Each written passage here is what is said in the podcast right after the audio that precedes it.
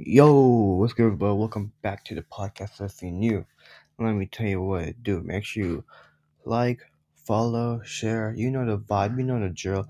And today, as you can see from the top of this podcast, there's gonna be some entrepreneurship, some business related networking, that kind of topic, and you feel me. And let's hop into it.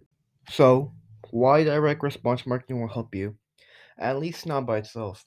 This is a hard truth for everyone new to marketing, but it has to be said, or else you could end up stuck where you are at for a long while.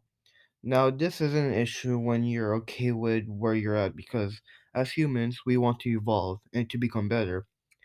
But when you're trying to get to that next level, you need something to work with direct response marketing, somewhere to get people thinking about you and your brand, even when you aren't running ads or JVs. And that's something that's major media coverage, whether that's on digital magazines like Forbes or actually being in the news for the right reason. Here's why. Media coverage boosts your authority and positioning, giving you easier access to top-tier clients. You'll build an asset that outlives the money you put into it. Compare that to ads being pay to play. That assets continue to give values to readers, even if they don't get pulled into your funnel immediately, which goes back to boosting your authority and positioning. Now, I have to be fair, because this does take time to build, but that's what I'm talking about right now, so you can get into it sooner rather than later. And I also want to make that process of getting started easier on you. I already know that building authority with the right content can be hard, even if an A-lister. And there's one more thing I forgot to go over about the major media coverage, but that one's worth its own email. And yeah, just sending out email, which will help you better. It's like, because you can build an empire like Elon Musk. And speaking of building an empire, there's a way to build an empire like Elon Musk. And it's not an easy reputation to earn if you're doing what everyone else is doing. I'm talking about going to Fiverr to advertise your service, cold messaging people on social media with a copy paste script that any business owner working would can spot with a mile away, or value posting on a Facebook group where everyone's doing value posting. Well, if you want to be different, you gotta be featured, and not on some small time magazine or outlets either. You gotta be featured on publications like USA Today, CBS, and Entrepreneur. The best part is that you can start with a team, well-known team you see on the internet, not a team that's reliable, they can help you build your company up or reputation up. Imagine how far you can get if you join with the right team. Now, you might or might not get the same results as you want. That's up to you and your goals, and they will respect that, and everyone else will respect that. But if you're tired of trying every single idea you have at the wall just to see what sticks, then you'll want a good look at what getting featured can do for you. Just remember that in order to be successful, you need to have your fundamentals have to be solid.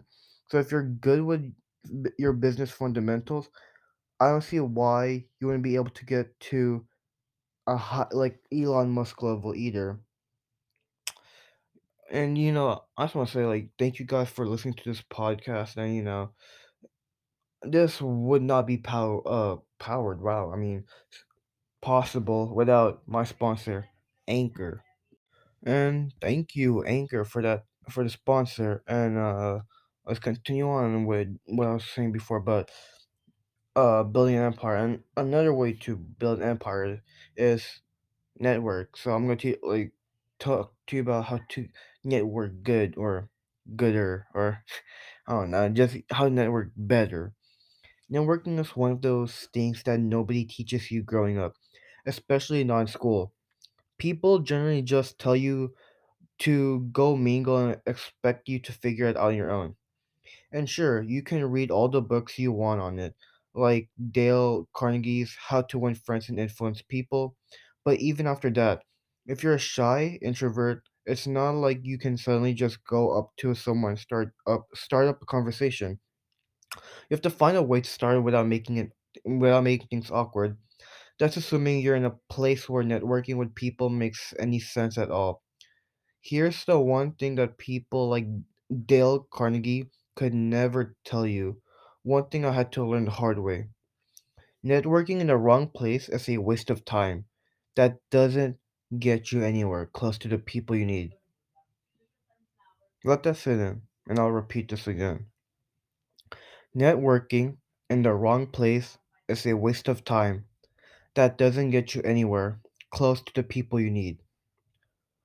But change that around to where you're in the right place at the right time. Networking will be the one thing it'll be the one thing that'll get you better results than anything else. The question is, how do you know when you're in the right place? That's why Carnegie and the light couldn't tell you. It's hard to always figure it out. And like you just got it's like when you know. It's like when you're in the feeling and you just get that feeling, you'll know. It's all in your guts and your hearts. Just believe in that. And another simple secret to networking that people keep getting wrong is it's not about who you know. It's about who knows you and what you can do for them. Yeah, and that's it for me in today's podcast. I hope you guys enjoyed these business talks and some tips and tricks about it. I'm trying to keep it short, you feel me, you dig, you vibe, and hope you guys are doing well, amazing, fantastic. Keep up the grind, guys. New year, same you, more money though. You feel me? Until next time. Peace.